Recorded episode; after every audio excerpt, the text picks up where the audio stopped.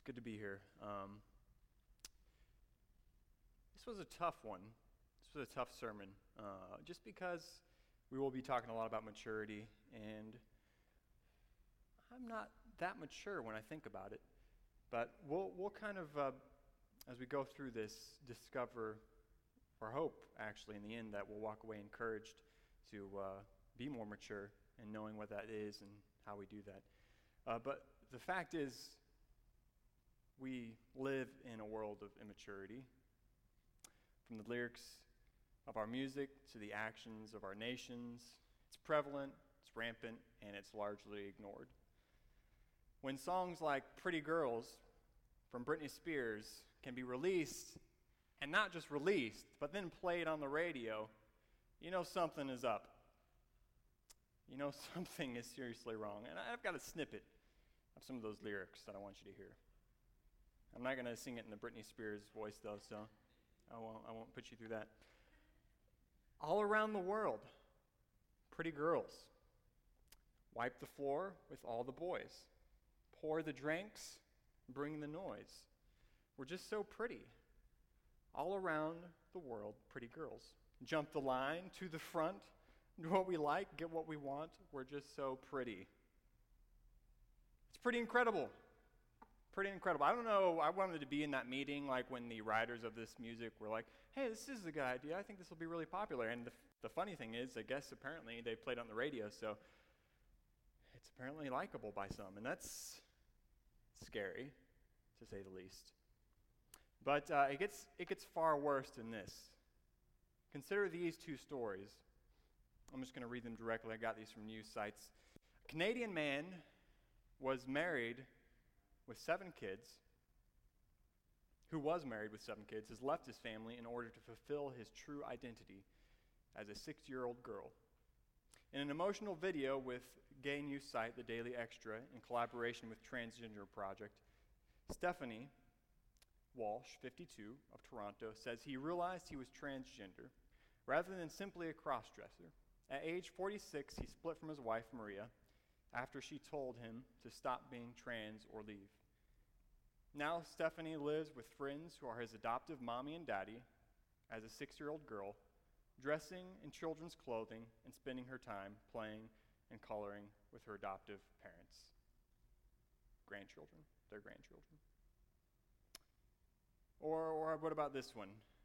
Michelle Joni Lapidus is the girl who would not grow up, at least not in the conventional sense of being bogged down by anxiety and an unloved job Pretty with red hair and an incessant desire to play, Lapidus is a part hippie, part four year old devoted to seeking devoted to seeing adults break out of their routines and rediscover the magic of childhood. It is one of the reasons that Lapidus 30 is starting a preschool for adults. That's right. Anyone over 18 or older can enroll in Lapidus Preschool Mastermind, a month long course where adults can relive their pre K days with activities like finger painting, show and tell, nap time, and even class picture day that prompts you to dress your four year old best. The worst thing about these stories is that uh, they're becoming more and more normal. Many people around the world are getting Peter Pan syndrome, desiring to revert back to uh, childhood and immaturity. And it's super sad. I think about the children of the gentleman who goes by Stephanie now, and I think about his seven kids, his wife that he abandoned, so he could fulfill his desire to live as a six year old child. What are going to happen to his children? They're going to grow up knowing their father left them in one of the most immature ways you can imagine. And it's normal. And in fact, in the video, it seemed like we should feel sorry for him or we should, we should really understand that it's okay for him to be that way. But in fact, it's not. And then the, the thing with the adults, they can go to this childhood or this uh, preschool for adults. I mean, when we grow up and become mature, that doesn't mean we become these boring, lifeless people. We can have fun as adults, we can enjoy things, but going back and, and finger painting, nap time, show and tell, I mean, that is truly ridiculous. But many people would be upset that I even say these things.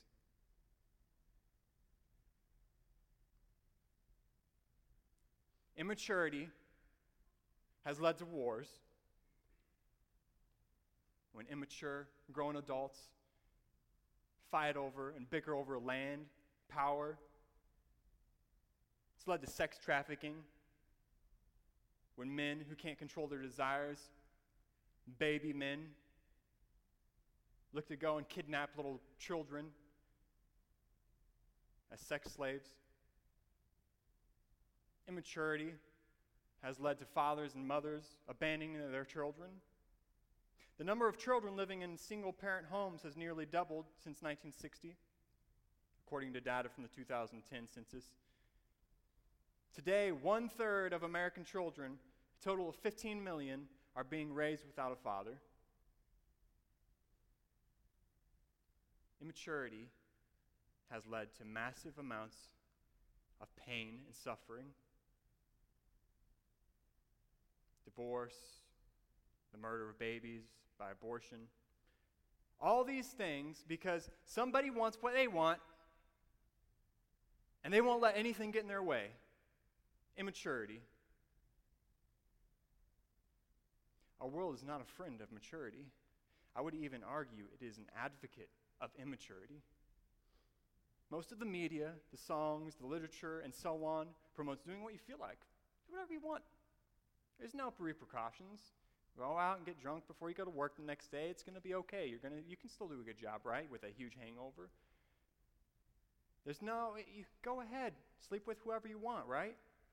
It promotes promiscuous relationships, cheating on your spouse, illegal activities, violence, and hatred. People are constantly being barraged by gratuitous images of violence and nudity. The mainstream things that we, that the world has are being pushed towards us on a silver platter to be consumed, and it's taking its toll. It's definitely taking a toll in Syria with the wars over there, once again, immaturity, with children being ravished by bombs on a regular basis, being torn apart by the war. Maybe you've seen the recent video of the young child covered in ash with a bloody eye. Well, he's dead. He died. The uh, wounds that he received were internal, and so he eventually died. He's gone, passed away, immaturity. Because we think it's a good idea to fight over land and over beliefs. Immaturity is a sin issue. Satan loves it. He loves it. He loves it. He wants it to reign in our hearts and in our minds, so it will bring about death and destruction.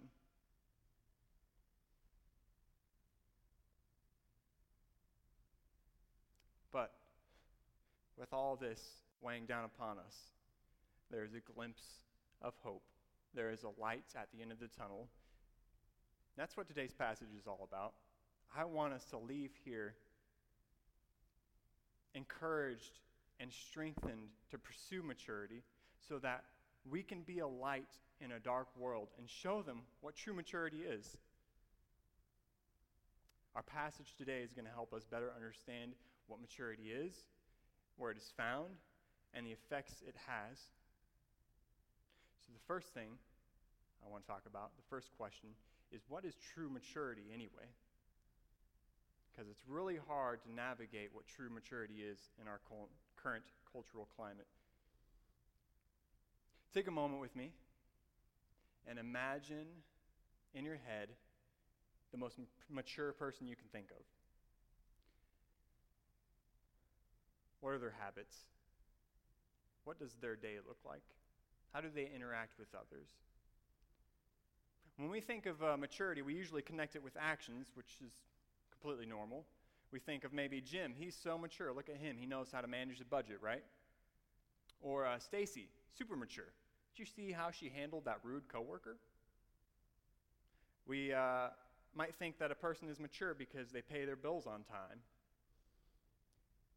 or because they keep a budget, or they have good hygiene. You brush your, brush your teeth two times a day? That's pretty mature. They treat people well. But the biblical view of maturity is much deeper. It's not just about our actions, it's about our heart as well. For example, Stacy handled that uh, rude coworker very well, but in her heart, she really just wished to punch her out, and she was just trying to resolve the conflict so she never had to interact with that coworker again. So on the outside, she may look like she handled it well, but on the inside, she was angry. Or Jim, he's really good with finances, right? That seems mature, except for the fact that he uh, obsesses over on a regular basis, checking his account hourly, even. Always worried about it, taking control of his mind, his finances. And this is also why Jesus said that if you look on a, at a woman lustfully, you've committed adultery in your heart. It's not just if you sleep with a woman that you're not married to that you commit adultery, but if you look at a, a woman lustfully. So it's not just about action, it's about the heart as well. So, what is true maturity? Jesus is the ultimate example to us of maturity. We don't have to feel hopeless, guys. We don't have to look around the world and compare and contrast and say, okay, let's see who's the most mature person in this room. Okay, let's be like that person. No, we don't need to do that because ultimately that person's pretty immature. They may have uh, on the outside look good, but we all have our flaws, right? I mean, some of us may be good at finances, uh, but be total jerks, right? Some of us may be really loving towards people, but we, uh, we can't take care of our finances. I mean, just the simple things like that. There's always going to be things that we're sh- good at and mature in, and things that we're immature in. So we can't really compare and contrast each other. We have to look to the ultimate example, and that is Jesus. His actions were perfect. Not only his actions, but his heart, without a hint of evil. Our passage today admonishes, admonishes us to be like Christ, telling us that this is true maturity, being like Christ. So let's go jump into that Ephesians 4, verses 11 through 13. And he gave the apostles, the prophets, the evangelists, the shepherds, and the teachers to equip the saints for the work of ministry, for building up of the body of Christ, until we all attain to the unity of the faith of the knowledge of the Son of God, to mature manhood, to the measure of the stature of the fullness of Christ. So last week, uh, Josh really uh, nailed down some good stuff, mainly in the first portion of our passage today, just talking about how Christ has given us each gifts. And specifically, he talked about these gifts that are listed here. There's obviously a lot more than that. We're all gifted in many different ways and, and whatnot. Um, but he talked about how we're supposed to use these gifts to build up and bless the church. So, these gifts that he gives to his people, as we see in these verses, uh, they build up the church in unity and in the knowledge of Jesus. So, these people's gifts, what are they supposed to lead to? They're supposed to lead to unity, they're supposed to lead us to the knowledge of Jesus, and this knowledge of Jesus then leads us to maturity, as we see in the last portion of the verse 13. That maturity is measured by Christ. It says to mature manhood, to the measure of the stature of the fullness of Christ. So we have people, we, we have people gifted, they teach, us the knowledge of Jesus. As we learn about Jesus, we mature and become like Jesus. He is the measure of maturity, Jesus Christ. So, to put it plainly, God wants us to grow up.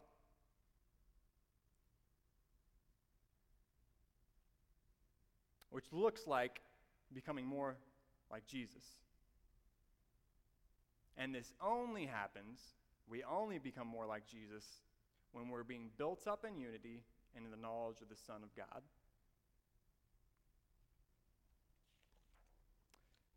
So, the knowledge of the Son of God, right? What's that? Well, it's knowledge about Jesus. It's not this uh, necessary, it's not talking about the gospel knowledge, it's, ca- it's talking about more. Like when you know somebody, I know my wife, you know, we, she's my best friend, right? We have conversations, we enjoy each other's company. That's the sort of knowledge we're talking about here the knowledge of the Son of God. And the only way we can really know God or know Jesus is by communion with Him, by spending time with Him. And that looks like the Word. going to God and His Word, seeking to know Him through that and prayer. Through these avenues, through the Word and prayer, the Spirit of God begins to open our heart up to a deeper relationship with Jesus, and this leads to maturity as we begin to become more like Him. So, practically, then, what's that look like? Uh, us pursuing the knowledge of the Son of God and maturing in it. I want to go through a few passages, just a few, just to, let's do some practical application right now. Let's go through a few passages and see how this could lead us to more maturity.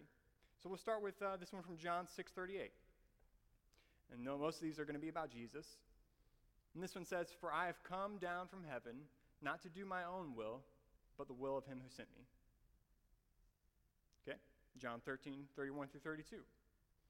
When he had gone out, Jesus said, Now is the Son of Man glorified, and God is glorified in him. If God is glorified in him, God will also glorify him in himself and glorify him at once. Lots of glory there.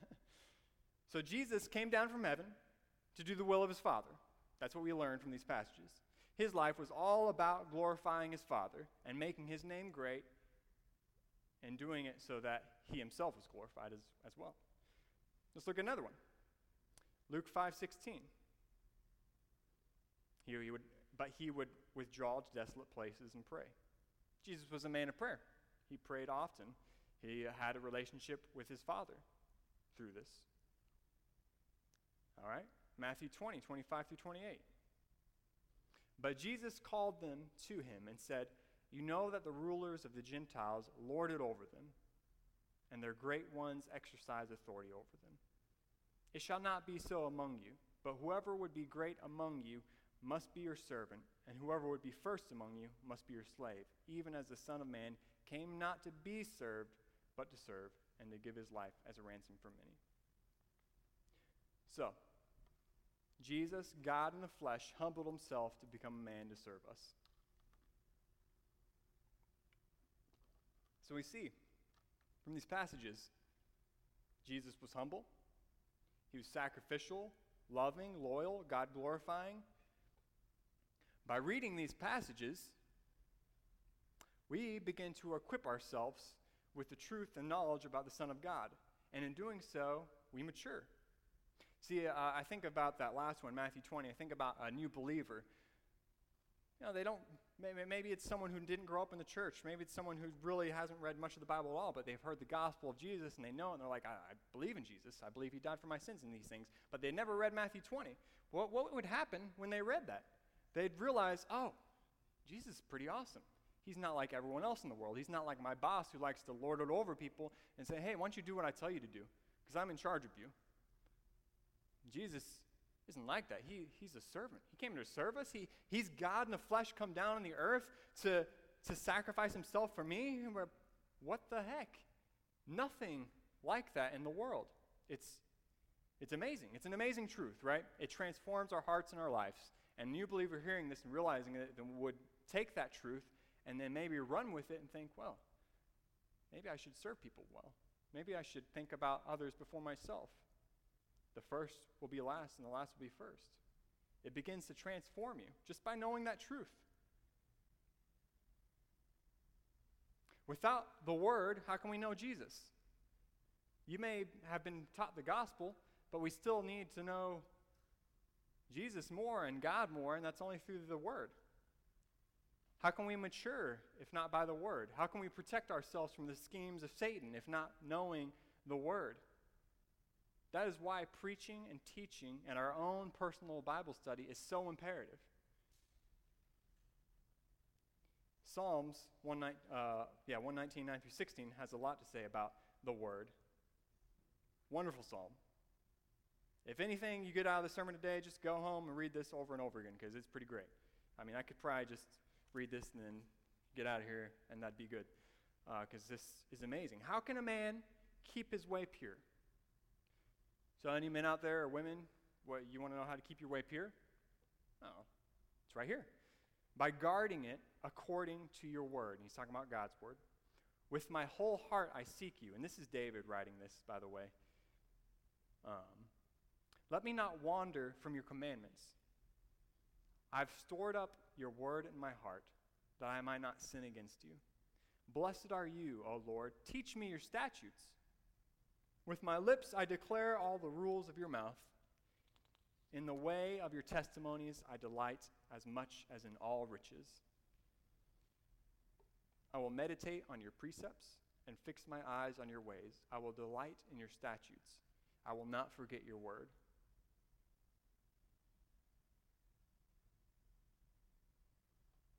God's word matures us as we know who God is. In Bible college, I did go to Bible college.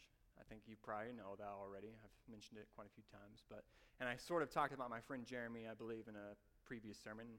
So if this is redundant, I'm sorry, but I you think you go to Bible college, right, to learn the Bible? Well, it actually doesn't seem to be that way, at least in this particular Bible college. I went there and went to my classes and everything. I wasn't a very good student, but I did go to my classes. I didn't fail. Uh, and I show up and I listen to these guys, and they're all like, okay, teach me the Bible. Da-da-da-da. Okay, good, good. I'll, say, I'll believe whatever you say. Anyway, I had some really weird beliefs, to make the long story short. I had some strange beliefs, strange doctrines things that weren't biblical that I was taught in Bible college by my professors that I believed because I myself wasn't really reading the Bible. I was reading it more like a textbook. Like if I had to read it for an assignment or something, yeah, I'll read the Bible, but otherwise, I don't really want to want to read it. I was very immature, super immature. Um, and then there was a change. There was, I call it a stake in the life moment, like where you can like look back and you're like, wow, this is an extremely important moment in my life. And it was when my friend Jeremy was like, hey, dude, let's read the Bible. Let's read it together and like read it every night, and I'll talk to you about the Bible until you want to go and cry. Uh, and I was like, okay, yeah, yeah, let's read it. Which that, sometimes I really did cry because some of the things he was showing me in the Bible I never heard or knew, and so I began to like realize these truths, and I was like, what it was amazing, though. It was amazing. My, my hunger for the Word, because my friend was like, hey, let's actually go to the Word, begin to change everything in my life. I begin to mature. I begin to see what God's, what, what He was all about. What the gospel truly was, what it meant in my life. Things changed, and my life has never been the same. I was saved before it, of course, but I was a little baby Christian, you know. Never read my Bible, really even at a Bible college. We need God's Word to mature. So, to summarize up to this point in the sermon, Jesus is our example of maturity.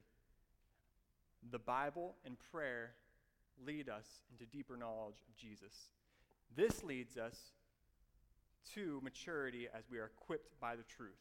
When we equip ourselves with the truth of God and the knowledge of Christ, we grow in maturity. Yeah. It's, uh, it's almost too simple, right? Just like having a relationship with somebody, it's almost too simple. All you do is you spend time with that person, you actually care about the person, you like that person, you like being around that person. I mean, it's the same thing with God, except just like our earthly relationships, we tend to focus inwardly and on ourselves, and relationships begin to break and fall apart. And it's the same thing with God. We, we uh, reject Him and turn to our own ways. That's why we don't mature. It's because we walk away from God in our comfort zones and things. But in Christ, in His Word, we can mature. But I want to talk about the results now, uh, what it looks like when we do mature, when we do become more like Christ. And uh, we'll jump to the next portion in our passage, Ephesians 4, verse 14.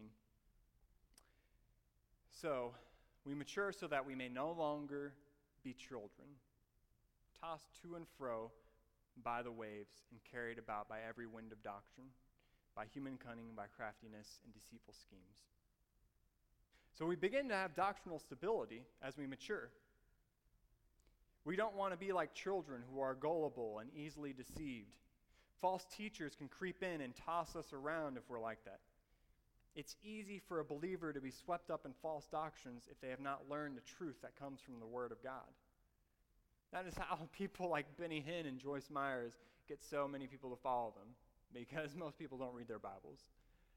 Uh, Benny Hinn and Joyce Meyers. Just so you know, those guys preach uh, the health, wealth, prosperity gospel. Won't get into that too much, but basically it's a lot of craziness, and it's not in the Bible.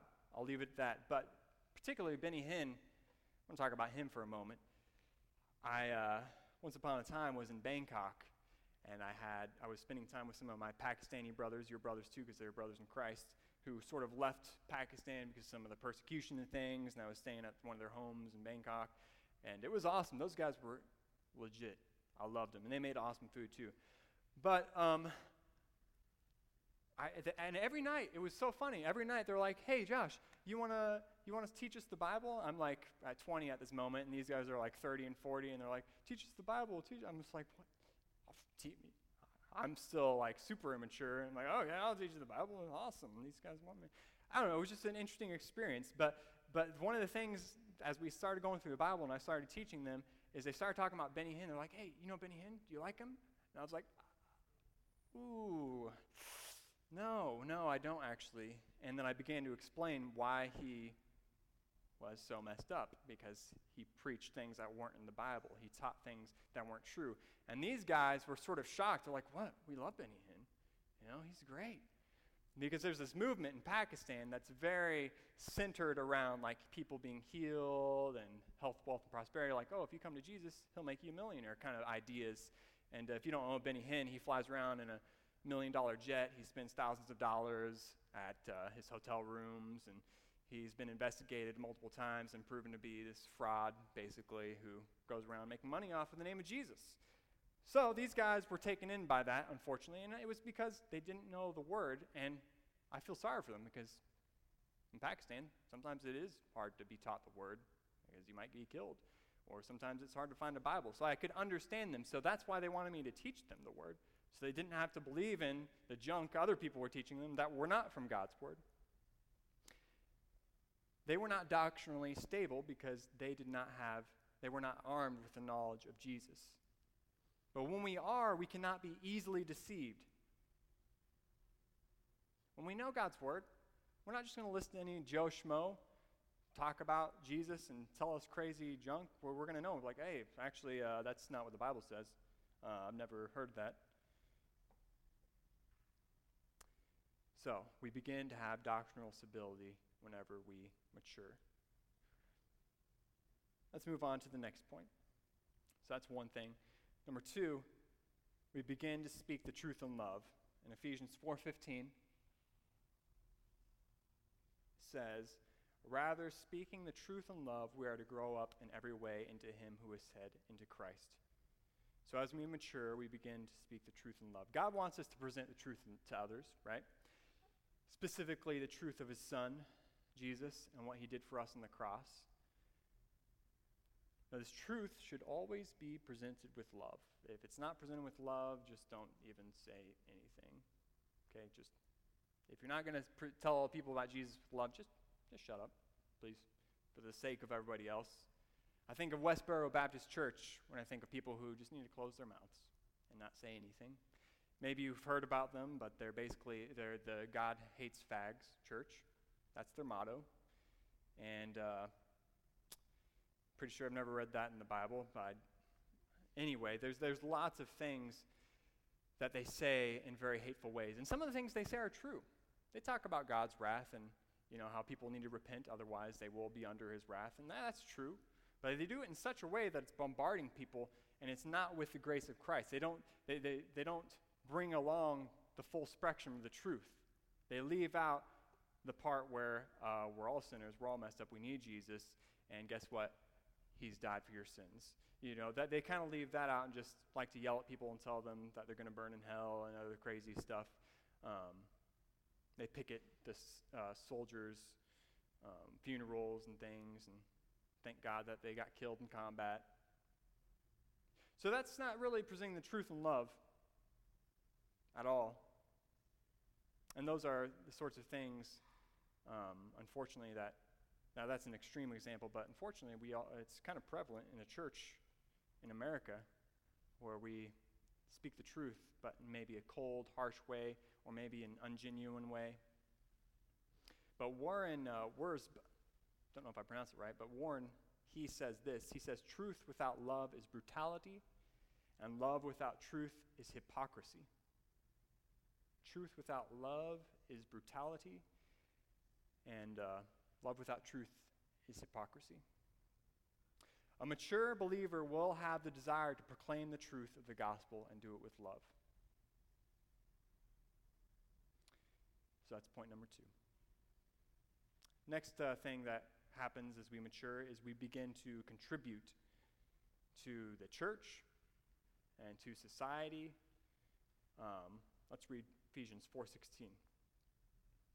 From whom the whole body, joined and held together by every joint with which it is equipped, when each part is working properly, makes the body grow so that it builds itself up in love.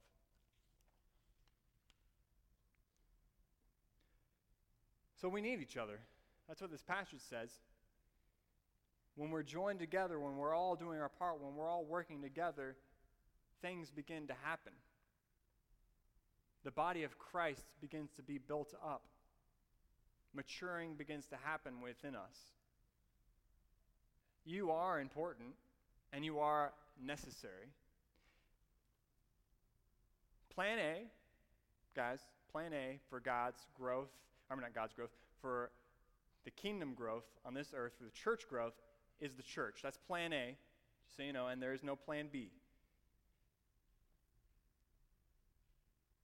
When we begin to unite, when we begin to use our gifts to love one another, amazing things happen.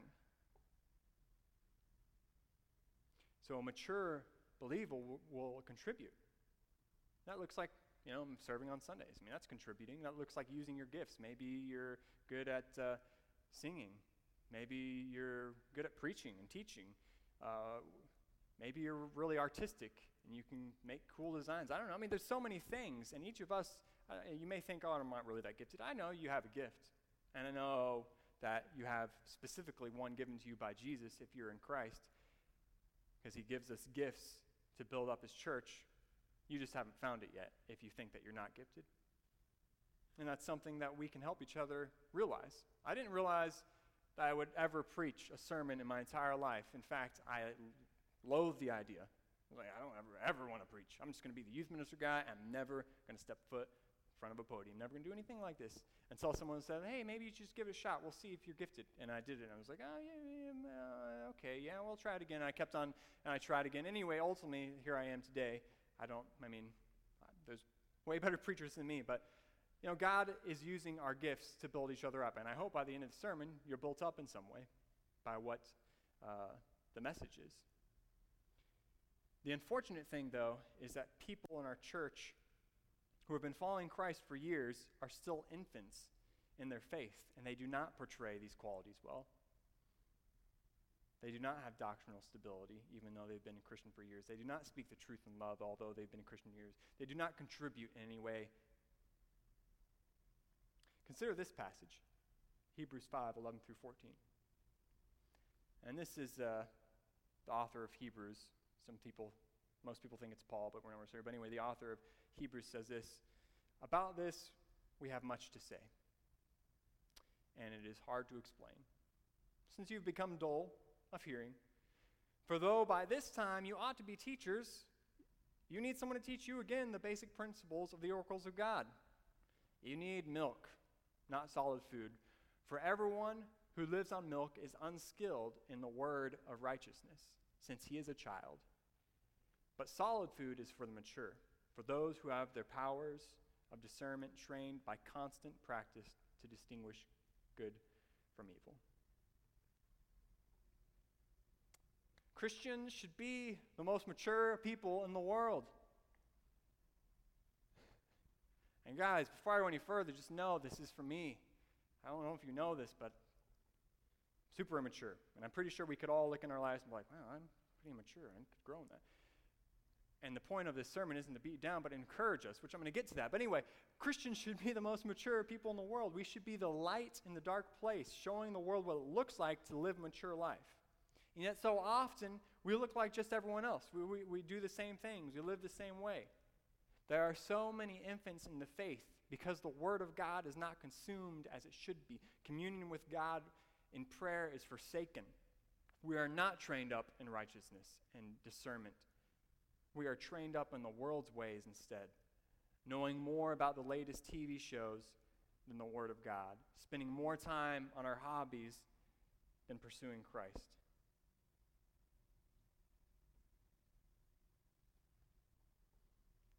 But the gospel, and this is what the sermon's all about.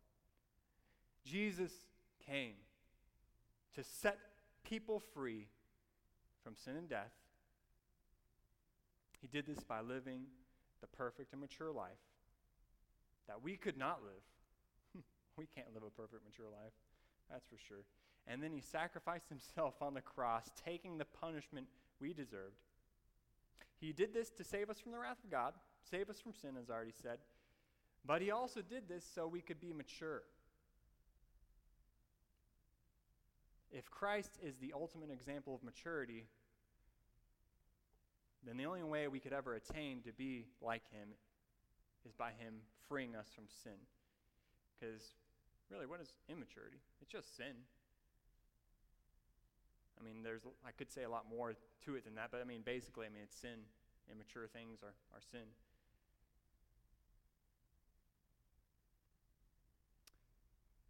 What the world considers good in life and right, and what the world considers mature, in the end, where does it lead them? That person that you thought about earlier in your head, I hope that person is a believer, but if they're not, they may have the perfect life. They may have everything together. They pay their bills, they work their job, they got a good retirement. And they come to the end of their life and they die, and it was the most, it was a waste. It was a waste. It was the most immature decision they could make to deny God.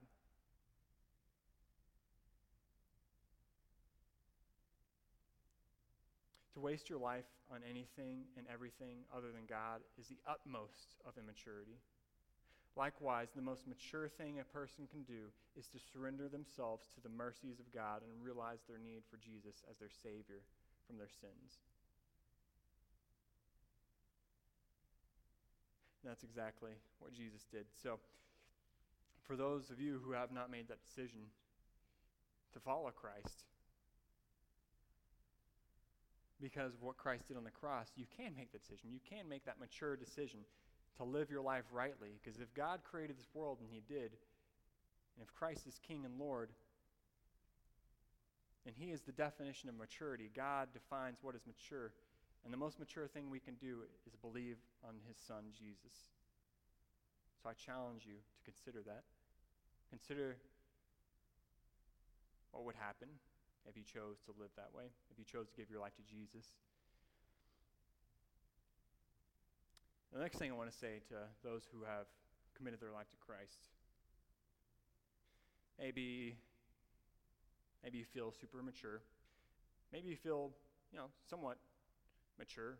I don't know where you're at in the spectrum. But ultimately, I hope that you realize that it's not on you. I don't want, I don't want this to be one of those moralistic sermons where, you, where I say, okay, yeah, be a mature person. Woo! Veggie Tales, right? Maybe you guys know that. Anyway, uh, be a mature person. Be a mature person. That's not what I'm saying. You can't be a mature person except by the power of God through His Word and through the Holy Spirit and through prayer.